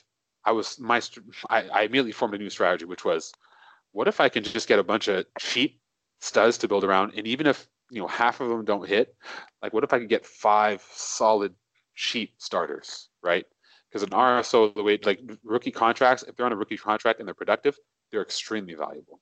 So my thinking was immediately, I'm just going to stock those and try to build my team around that, and then fill in the gaps, and they'll be super cheap, so I can spend big in free agency and get other studs. That's that was the line of thinking that I had going in. So I'm just I'm on a mission at this point. I'm just trying to hoard them. Uh, so that was uh, that trade was yeah May 21st, May 28th, 1:25 a.m. I traded Amari Cooper, who had just extended. Um, I put him on a four-year deal he was making roughly like 14 million a year. Um, so it was it was pretty good. He was looking like a wide receiver one. This is one of my best trades ever. He I got a 2021 for or sorry a 2020 first, a 2019 first, a 2019 second, and a 2020 second. So I got two firsts and two seconds. Okay. So at this point, I'm feeling really good. Like I have three firsts, three 2020 firsts and three 2020 seconds, I already feel like I'm laughing to the bank. But it's not enough. It's never enough. I want more. So, so in comes Kyle. Um, oh, this would have been. Oh, this would have been the next. So uh, June. So this is June third, 10:45 a.m. I traded my 2019 first. Um, Tre'Quan Smith, Charles Sims, for anybody that remembers, uh, and Jordan Reed. And I received Tyler Lockett. There you go. And uh, Kyle's 2020 second or 2020 first, and Delanie Walker. who ended up doing not much. He got injured that year actually. I think he broke his ankle like the first week, which was really sad because he's a great player. So that's how I got the fourth 2020 first. The next trade, uh, it was actually during, during the season. So all of the trades obviously were before the season in 2018. During the season in week 10, I traded Matt Ryan, who was balling out that year. I believe he he's like top three guy that year. He just went went crazy. I traded him straight up for a 2020 first. Oh, not straight up, but for a 2020 first and Cameron Meredith. So that that's a name at, that we haven't heard in a while. Cameron, Cameron Meredith. Meredith. I remember he, until he had the knee injury. Yeah, wow. So yeah, that was pretty crazy. Um, I guess I should have sent this to you guys in the show notes so it could be easier to, to actually see. But uh, so that was that, that that brought me to five firsts. Then the the the final trade to secure the seven firsts uh, and the seconds. I, I traded with uh, Steven, uh, who is actually still with us. He's really cool from the UK, I believe. Yes. Um, yes, he is. He's this was in now. This was this was in 2019. So this is the this is uh, preseason. Um, I actually was in April. So I traded uh, 2021 fourth, 2021 third, Tyreek Hill, and oh. Tyler Lockett. I know, I know. it was big. It was a big, big move. And I received a 2020 second and two 2020 firsts. And for me, Ty- Tyreek Hill was on a two. He had two years left. Super cheap deal. He was like, I, I think it was four or five million per year. But then I also gave up Tyler Lockett, which who was on his last year. So the person, it was like a win now move for the other person. You get Tyreek Hill for two years, Tyler Lockett for one year, um, and then my team sucked. I was rebuilding. This was my grand plan to rebuild. It was a two year plan, and um, so yeah, that's how I secured another second and the sixth and seventh 2021st. So so just looking at the draft then like you yeah. got all these first now you actually have to make the selections. The one pick you didn't have is, is the 102 and you ended up with the 101 103 104 105 106 108 and 110 so you had you know four picks in a row but you didn't have that second pick. So you had to make that that first choice was kind of a, a tough one for you because you had to make a decision. So can you go a bit just through your decision making process of why you went with that particular player first pick is Clyde Edwards Helaire. Yeah. Why did you make that pick as opposed to what I guess I know uh, quite a few of us were expecting well, you to go Joe Burrow? Probably, I, am assuming everybody thought I was going to go with Joe Burrow. So the reason I went with Clyde Edwards Helaire is because I was, I was kind of if I didn't own if if if I didn't own so many first round picks, I would not have done it this way. But because I knew I was going to dictate I knew there was only one pick before I could pick five other guys. So I just wanted to get my guy. I didn't for me like I, like like I mentioned earlier, I have Tua and Burrow in the in, in the same tier. I do have Burrow above him, but not enough so that like I would I would rather miss on having Burrow and take Tua than miss on having Clyde, basically, because I'm so high on him. Um, hmm. so it was for me. I, I wanted to secure that. I absolutely love Clyde Edwards Helaire. Which has been consistent with what uh, you've then, been saying, talking about me. You know, you wouldn't have traded up for Burrow in my shoes, and again, you'd taken Edwards Helaire over Taylor. So this is all you know pretty consistent with what you've been saying so far. Yeah, mm-hmm. for sure, for sure. Um, and so actually, and then Greg uh, followed up with the best move that could have possibly happened for me. Um, he took Tua at, at 102, and I was like, wow. And I just had to stop for a second, like, wow and I think it surprised a lot of people. but uh, so he took Tua. So at number three, I took Joe Burrow. One of the easiest picks of my life. um, so I started off the draft with my, you know, top two guys, and then the the rest of my strategy was pretty simple. Um, get my best running backs. So after Clyde Edwards-Helaire at 101, and then Joe Burrow at 103. I went Jonathan Taylor at 104 because he is my running back too. Uh, and that was another very easy pick because I love him.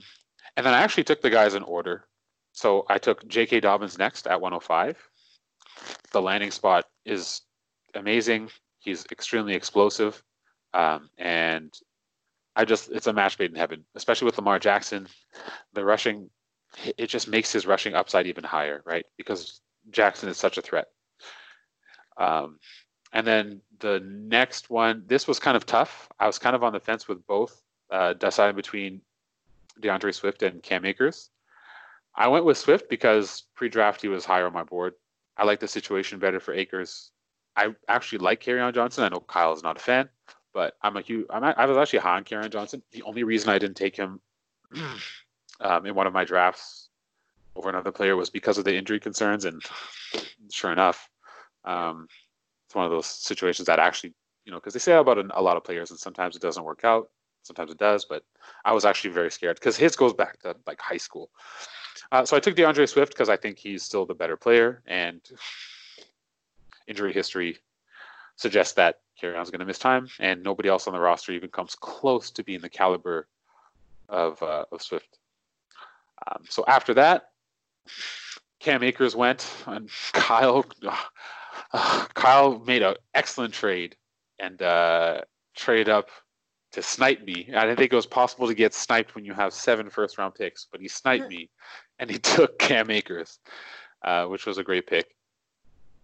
So that left all you know, like we talk about that. Those first five running backs are obviously the the most coveted ones, and then after that, it's a huge, huge teardrop, in my opinion. Some people like uh, Ke'Shawn Vaughn, but you know, yeah. again, Rojo fan here. So at 108, I took CeeDee Lamb, and a lot of people have Jerry Jeudy as their number one. I prefer CeeDee Lamb's game. I think he's a more complete receiver. I think the route runner is still comparable enough to Jeudy. I don't. I still think Jeudy is a better route runner, uh, but CeeDee Lamb has better hands, better at the contested catch, and his run after the catch. He just makes. He's just so determined and almost plays like like a running back after the catch. I really appreciate that about his game. He's just uber competitive. I see DeAndre Hopkins. He the way some of the spectacular catches he makes, the body control he has.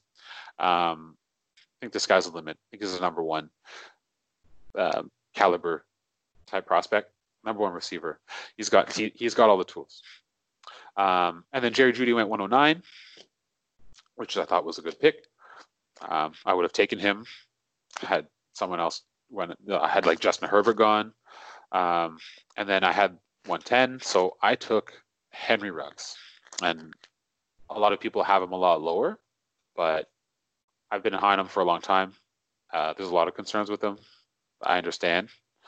Um, it's just they think basically he's like John Ross, but I see him as a lot more than that. So I mean, I just really just to sum up the first round, I just wanted to make sure I got Clyde and that I didn't care which quarterback I got, and then I was loading up on on running back and then taking my my best receivers. That was that was it. And you did manage to get two of your top three receivers, st- while still getting four running backs. So I got. I mean, of course, I was going to be happy regardless of how this draft shook out, man. Like, there's, there's, there's no way I was going to be unhappy with, with the end result. So. Yeah, and then you still went on to pick two wide receivers after that. So. Oh yeah, my plan was Three, go actually. running. Oh, three. Well, my yeah. Yeah, the reason I did what I did is because of running back scarcity. Of course, I think most leagues are like this, but for me, I, I, I had to make sure I hit every quality running back that I believe was going to start, and then just there's so many receivers. I, I actually considered not taking a quarterback at all and just getting those first, getting all five of those running backs. I, I really did, and then hoping one of the the the quarterbacks would fall to me at eight. Um, I, I felt like it, it would be foolish to do that. Just take take one of those top top two. So and I ended up with the best one in my opinion. So, yeah, the the, and the receiver class was so deep, like it was absolute madness. and it, I think it's perfectly reflected in this draft. So I took Akers at 107. Ke'Shawn Vaughn went 2 4. That's the only running back between Akers at 107 and then Zach Moss at 303. So there's a huge gap where there were no running backs taken. Yeah, I even took Jacob Eason in between. Uh, Yeah, a ton of receivers went. yeah. Uh, I'm definitely higher on Eason than I am on Hurts and Love, as evidenced in this draft. Or actually, a lot of For drafts sure. he wasn't even. I mean, he was drafted in Superflex, but But no, how much of that is because you're just trying to reject the idea of the Packers drafting a quarterback? I think it's because in that league, I am just addicted to having Colts quarterbacks. Uh, because I've Oh, got okay. Jacoby Brissett and I've got Just Jacob Eason, so I've consolidated the backups. I don't have Philip Rivers, so it's kind of useless almost. But That's so true. if. Rivers I gets mean, hurt, I have either shot at, at a starter, and they're only I my think- third guy. So Listen, listen. Sometimes the universe tells you things, and you got to listen. You had you had Andrew Luck, and you dodged a bullet when you traded him away before the retirement. Okay, It- uh, Jacoby Brissett, Brissett, you get stuck with this contract. At some point, Kyle, you just got to let them go. Just just let these Colts quarterbacks go. They're just they're just not for you. They're just not meant for you. It's fantasy. I'm sorry. Anyway, so yeah, well, uh, apparently, um, but so for for the reference of the Cam Akers pick of trading up again, Keely says he thinks I made an excellent trade. Um, with Oh, the players who were taken, trade. I would tend to agree. Um, so I I traded. I ended up with no first entering the draft, but I had four seconds, including the 201 and 204. And those are the two picks I used to trade up to get the 107 because I really wanted one of those running backs. And uh, those two picks ended up being Justin Herbert and Ke'Shawn Vaughn. Uh, smart move by Marcus to get not only a quarterback but a quarterback on his Chargers team. So happy Marcus Kohlberg, our FPC Chargers managing editor, who's in this league as well. Um, and he's the one I traded with, actually, obviously. uh, and uh, yeah, he, I guess he wasn't as high on Akers, and I think Herbert actually where he got him a good value. Now I also had the 205, so I was really hoping I didn't regret giving up the earlier of those two, the 204, 205 picks, and I really wanted Jalen Reagor as my he was my wide receiver four, and luckily Marcus took Ke'Shawn Vaughn. I guess again passing up on the chance to Akers. He thought maybe I needed a running Goodness. Oh he needed a running back. So was reach. gladly I gladly took Jalen Reagor at 205. Now to be fair, Reagor was was gone. I might have gone Ke'Shawn Vaughn to be honest. So I I would Okay. disagree necessarily. But again, I I'm I I I am so You don't like Rojo. back. Every, Well, it's not just that. I think I just think I'm so needy at running back that I'd probably go with the positional scarcity. But I mean, Jalen Reagor probably needs to start for me this year, most weeks. So I'm really hoping he, he produces well, and we'll see if uh, if that works out in that case. Kayla, did you have any comments about this draft, about Akili's strategy in general of uh, how he approached 2020? Um, just the fact that Kyle and I were talking before we started the podcast, and I was like, wow, like he really went for, you know, all those running backs um, at once, and uh, kind of we kind of just chalked it up to you know team need, and then um, I was surprised that you didn't go a wide receiver earlier, but um, I mean obviously you got two of them still in the first round with all your picks, but um, both Kyle and I were surprised that a, a wide receiver didn't go until the eighth pick. Uh, I'm sure it would have been a lot different if you know you didn't pick seven times, but um, for sure. we For sure. We were talking about how yeah you you got four of those running backs and you can see who's gonna who's producing who's not really fitting and then sell them before people start to realize that they're not the best fit for the team that they're on and then you can get more things back. So we figured that was one of the the strategies that popped into your head too. Oh yeah, like I very much of the, I, I, I adopt many strategies and I I, I shift all the time. I'm, I'm a fantasy football chameleon. I'll zig where other people zag, or like I'll just, or I'll I'll go with the herd. Like it sometimes whatever I feel is best. But when it comes to the idea of value spikes, I mean, the the uh, obviously rookie picks are at their highest value during the draft, but there's no way I'm selling the running back. There's no way I'm giving up running backs of this caliber with this draft capital in the situations that they're in, because eventually they'll be. If they, if at any point one of these running backs has a thousand yard season, they're immediately worth a couple of firsts. So, and they'll and they could they could work, and and they become like a top fifteen startup pick. Th- That's extremely valuable. So if even even even if it doesn't happen to all of them, I could still make my money back. Um, but hopefully, I mean, I don't think any of these guys will like actually bust. Like, I don't think any will will, will not do anything. But for sure, I, I definitely try to look for those value spikes too, and I just try to avoid trading for players with the intention of trading them because if you're stuck with them, you still have to be okay with that. That's hap- that's come back to bite me in the past. But yeah, yeah, you're right. I mean, if if not for me owning the whole first, I would have loved to see what our league did. Um, had there been more variance in the the teams picking as opposed to I mean, just you, you you'd love free. that, but not as much as you loved this draft huh, because you picked all not, of them. not nearly as much. Not nearly as much. This is my crowning achievement in terms of like fantasy football. This is this is something that I I I had a vision from very early on. Like I was like I would love to own literally every pick, and I was like that's not reasonable because I don't want. I already have so many rookies on my team. Although I still should have done it, um, and I tried, but eventually they when once they once the league saw I had seven, they were just like, okay, that's enough. You don't need any more. You're being greedy now, and they just kind of shut me down, which is understandable. Well, I mean, that's. Greg Greg having his own 102, that would have been his his team was not in a good position. It wouldn't have been smart for him to trade you his 102 pick Sure. because But I, I let me tell you, I, I was I was hitting everybody up. I was trying to get everybody's 2020 second, 2020 first. Sorry. Um, yeah, I, I wanted them bad. Also, And even during the draft, even during the draft, I was still trying to get. I was still trying to trade for these picks. yeah, you were trying to get that 109 to get Jeudy and get both Lamb and Jeudy, right? Weren't you? I would have loved to get both of them. Love, love, love to get both of them. I would have been like, yes, I get my top two running backs, the top quarterback, and my top two receivers. That would have made a perfect draft. It had anyway. It doesn't. It doesn't matter though. There's no such thing as a perfect draft. I just, I'm very happy with it still. Yeah, and I mean, I and you know, with only one first, I'm still happy with the receiver depth that I got. I mean, I ended up with Jalen Reagor, Denzel Mims, and Bryan Edwards. So three receivers that I can trust. And it's you know deep starting requirements. We have to start three running backs, four wide receivers every week. So, Yeah. um, you know, we the tight end discipline was much better in this draft than all the others. Uh, only one tight Yeah. end went, Cole Kmet, and he went 405. So late enough. I mean, I, again, Devin Duvernay went right after him. That seems to be a theme in every draft. That's so true. Maybe it's uh, maybe this is a clear tier break right here that we don't know about. I, I also so made sure to draft JaMycal Hasty in every single rookie draft I was in. I mean, that's that's my brand. I know I've, I've been touting it out, and yes, he's a undrafted free agent, but fourth round, you know, late in the fourth, I was I, I could see the upside with him against, uh, you know, he I think he fits in well with what Kyle Shanahan likes in a running back. He's a SPARQ score freak. Uh, caught a bunch of passes. He should fit in well as a third down back on a team where that that that role isn't really well defined. I know Akili, uh, you're a big fan of Tevin Coleman. He's not a natural pass catcher in the sense. He's you know great He's- athleticism. yeah, he's never gotten been. better at the refinement, the route running. It used to be just be dump Yep. offs. It's a bit better now, but I still think JaMycal Hasty has that refinement coming into the NFL.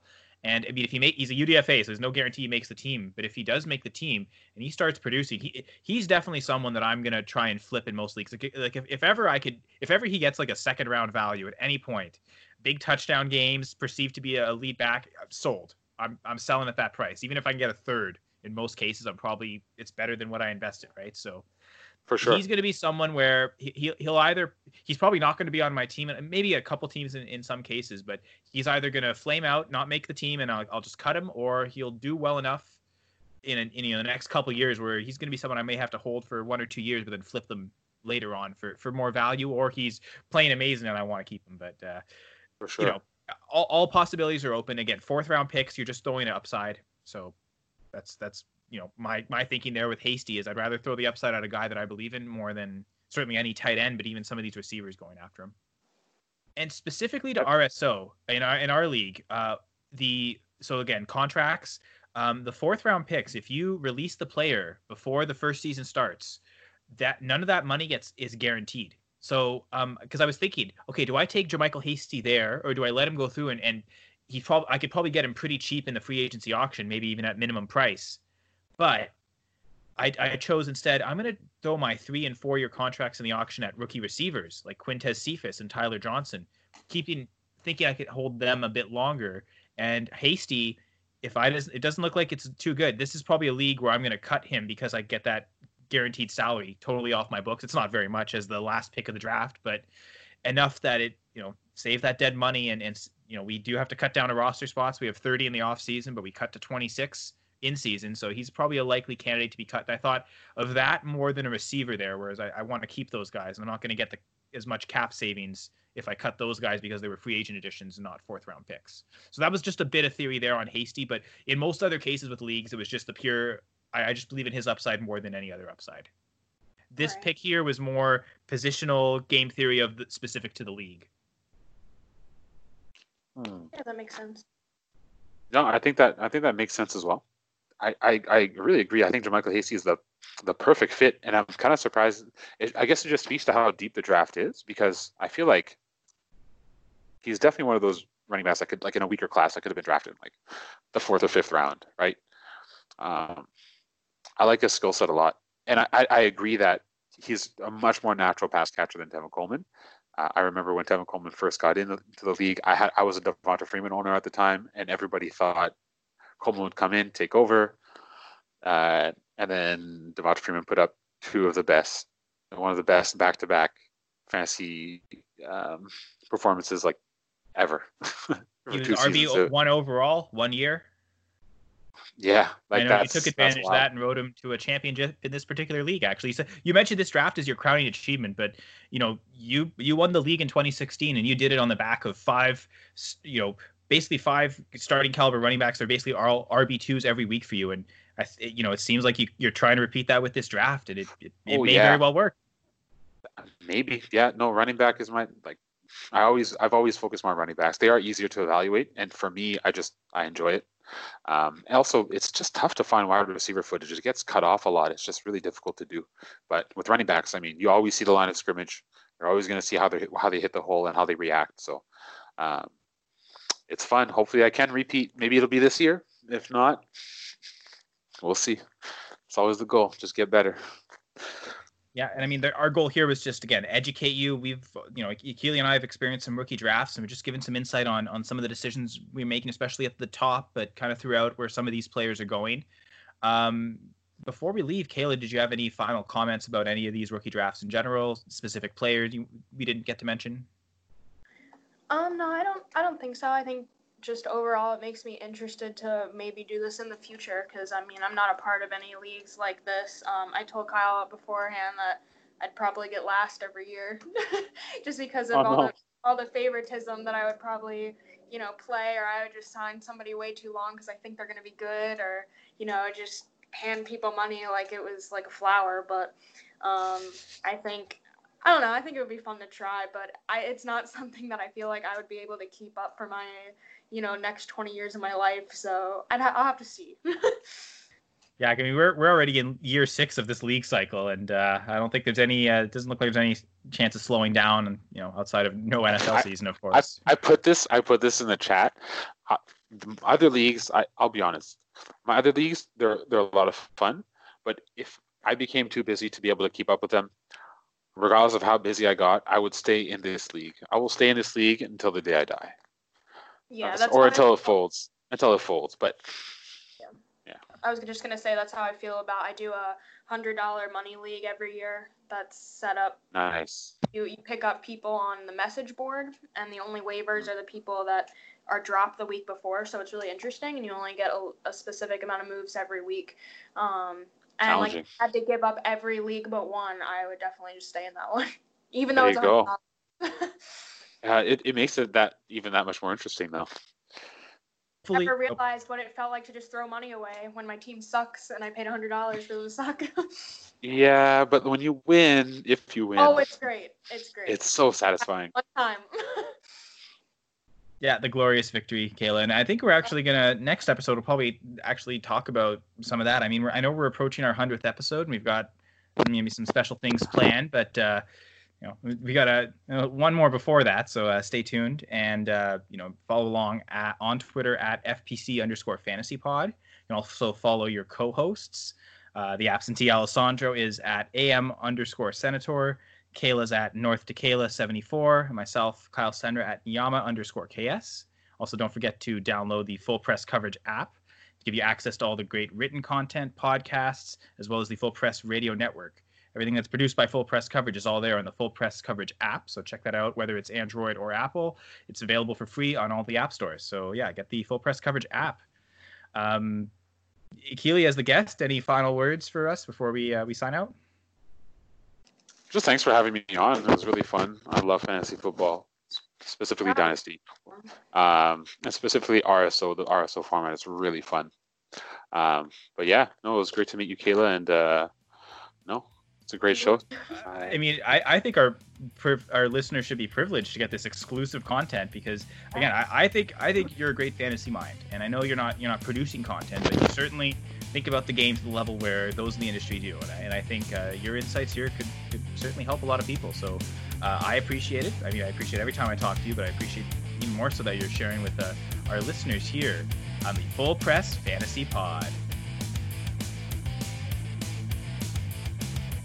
Hello, it is Ryan, and we could all use an extra bright spot in our day, couldn't we? Just to make up for things like sitting in traffic, doing the dishes, counting your steps, you know, all the mundane stuff. That is why I'm such a big fan of Chumba Casino. Chumba Casino has all your favorite social casino style games that you can play for free anytime, anywhere with daily bonuses. That should brighten your day a little.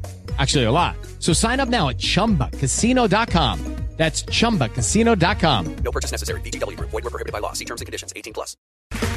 Okay, round two. Name something that's not boring. A laundry? Ooh, a book club. Computer solitaire, huh? Ah, sorry, we were looking for Chumba Casino. That's right. ChumbaCasino.com has over 100 casino style games. Join today and play for free for your chance to redeem some serious prizes.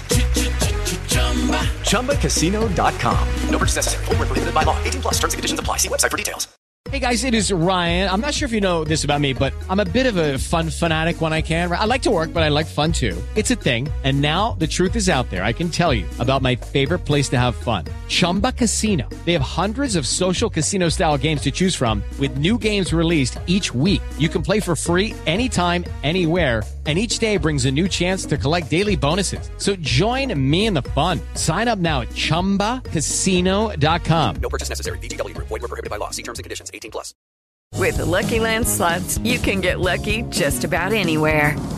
This is your captain speaking. Uh, we've got clear runway and the weather's fine, but we're just going to circle up here a while and uh, get lucky. No, no, nothing like that. It's just these cash prizes add up quick. So I suggest you sit back, keep your tray table upright, and start getting lucky.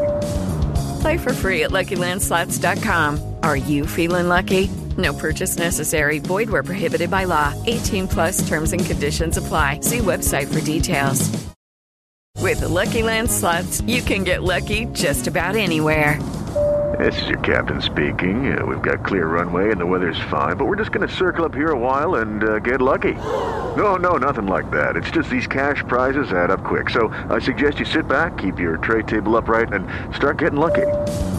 Play for free at LuckyLandSlots.com. Are you feeling lucky? No purchase necessary. Void where prohibited by law. 18 plus terms and conditions apply. See website for details.